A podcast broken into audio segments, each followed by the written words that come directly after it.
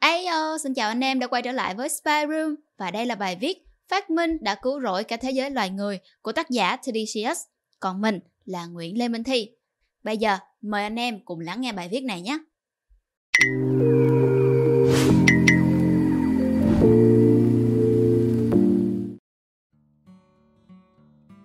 Phát minh đã cứu rỗi cả thế giới loài người.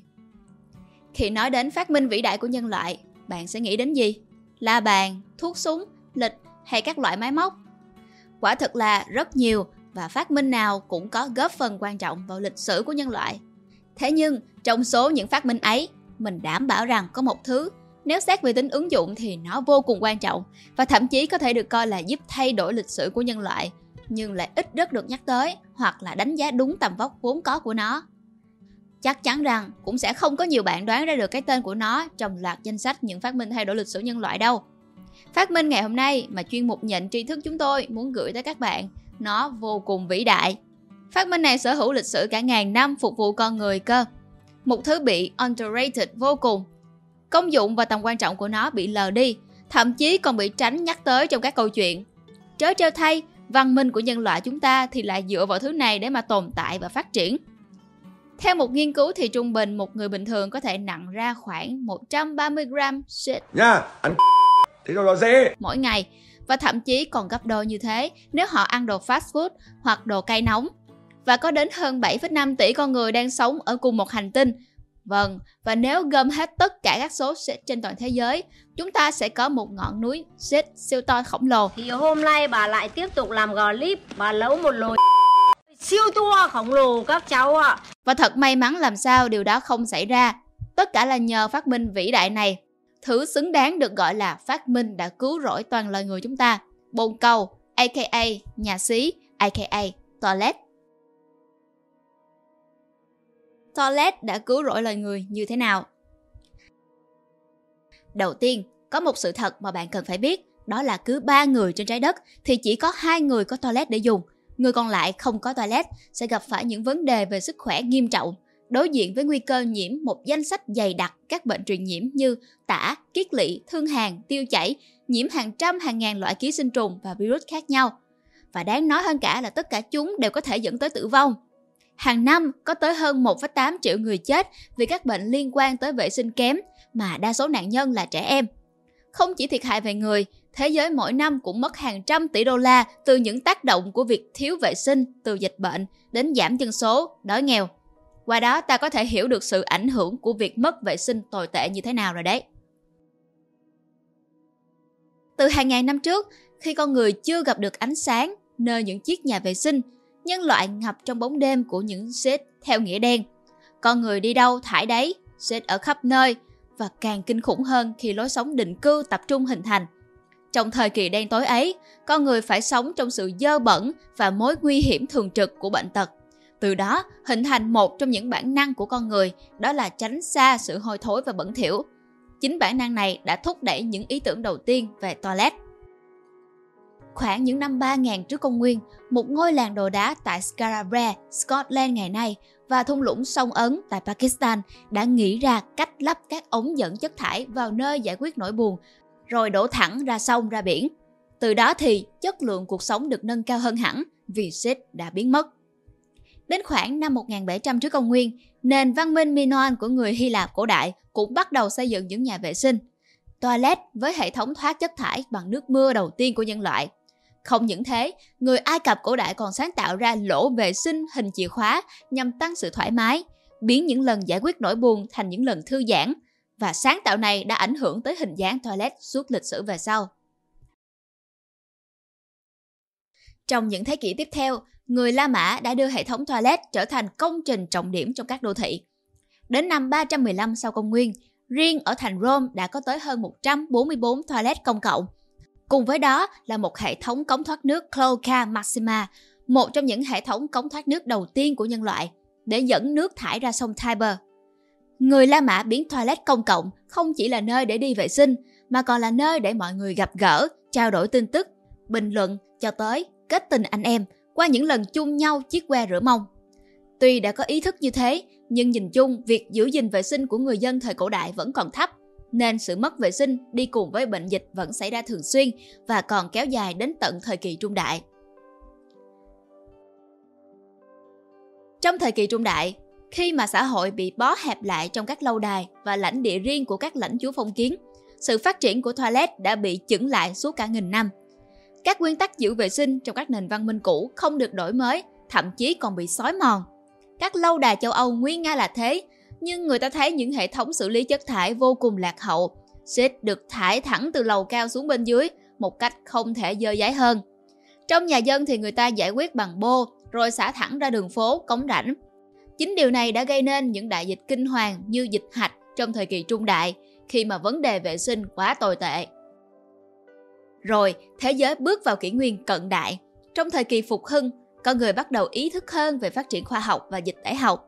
Tuy nhiên, vẫn chưa có sự cải tiến nào về việc đi vệ sinh. Cho đến năm một nghìn năm trăm chín mươi sáu, Sir John Harrington, con đỡ đầu của nữ hoàng Anh Elizabeth đệ nhất, đã phát minh ra chiếc toilet có tên là Ajax, gồm một bể chứa nước và đường ống để xả nước vào bồn cầu. Đây chính là chiếc bồn cầu xả nước đầu tiên của nhân loại, một kiệt tác mà ông chỉ làm đúng hai cái, một cho nữ hoàng và một cho bản thân.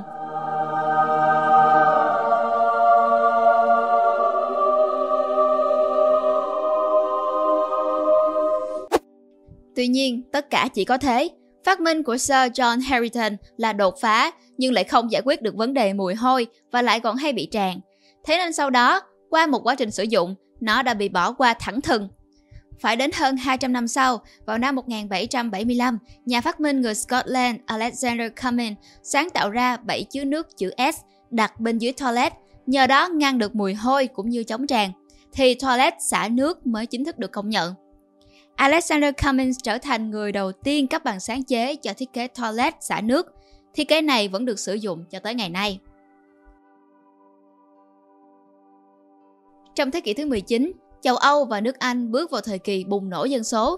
Điều này kéo theo sẽ có nhiều shit được thải ra hơn, trong khi số lượng toilet lại chỉ có hạn.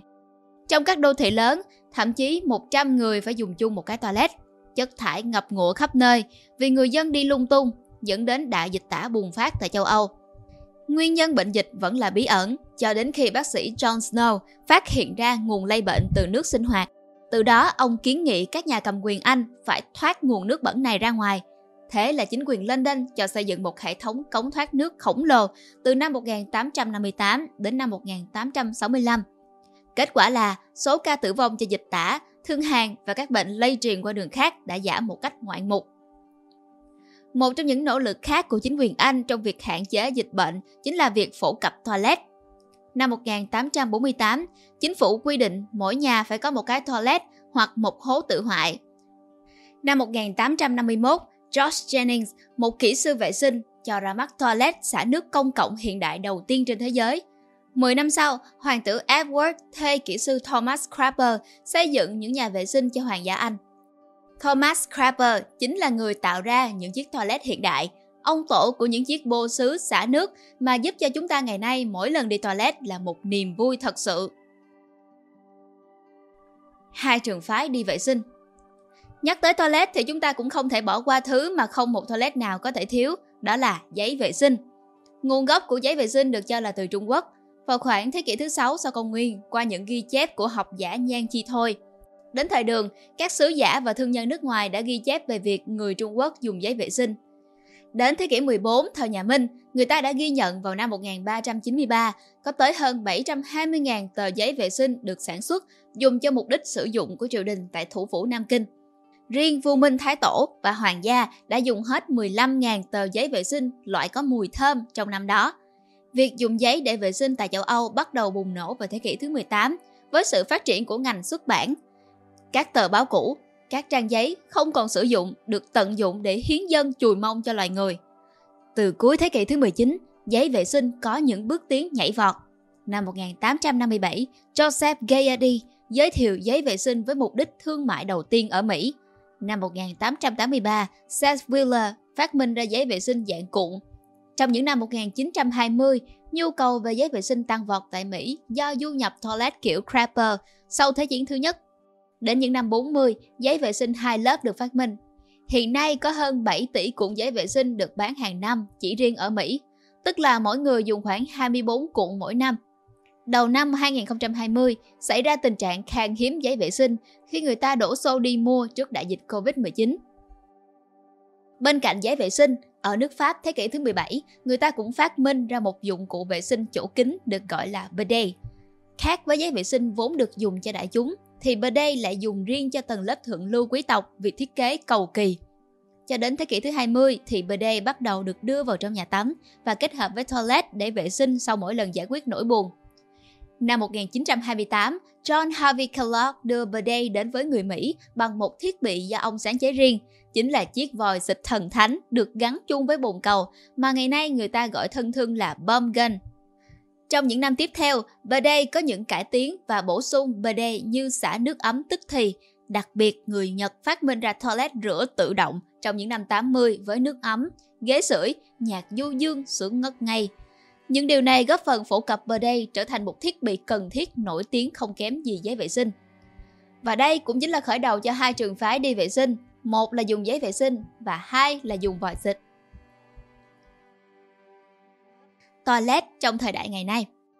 Năm hai nghìn không trăm lẻ bảy, trong một cuộc bình chọn của tạp chí y học danh tiếng British Medical Journal về thành tựu y học vĩ đại nhất từ thế kỷ thứ mười chín tới nay, các độc giả đã bình chọn sự cải thiện về vệ sinh với nước sạch, toilet và hệ thống thoát nước cho vị trí số một, chứ không phải là kháng sinh hay vaccine. Thế kỷ thứ hai mươi mốt đánh dấu những thành tựu cải thiện chất lượng vệ sinh cộng đồng, đẩy lùi dịch bệnh và nâng cao chất lượng sống của con người. Và toilet chính là công cụ tuyệt vời góp phần nền tảng vào thành tựu này của nhân loại. Tuy vậy, vẫn có những nỗ lực nhiều hơn nữa của toàn bộ các quốc gia để con số hai phẩy bốn tỷ người không có toilet để dùng ngày một giảm bớt. Giờ đây, bạn đã thấy toilet thật sự vĩ đại như thế nào rồi phải không? Không chỉ là nơi giúp chúng ta có những giây phút giải quyết nỗi buồn một cách thoải mái, mà còn là đòn bẩy thúc đẩy nền văn minh nhân loại, giúp cho xã hội của chúng ta ngày càng tốt đẹp hơn. Mỗi con người sinh ra đều xứng đáng được đi vệ sinh một cách sạch sẽ. Cảm ơn và chúc các bạn một ngày tốt lành. Trước khi kết thúc video, mình sẽ kể cho các bạn nghe một vài mẩu chuyện ngắn thú vị về giấy vệ sinh. Học giả Nhan Chi Thôi từng viết, giấy được dùng để chép sách thánh hiền, tứ thư, ngũ kinh, sao ta dám dùng để đi vệ sinh được. Thế nhưng dù vậy thì rốt cuộc người Trung Quốc vẫn dùng bình thường và còn dùng nhiều là đằng khác. Để rồi sau này, giấy vệ sinh trở thành một trong những thứ phổ biến nhất trên thế giới.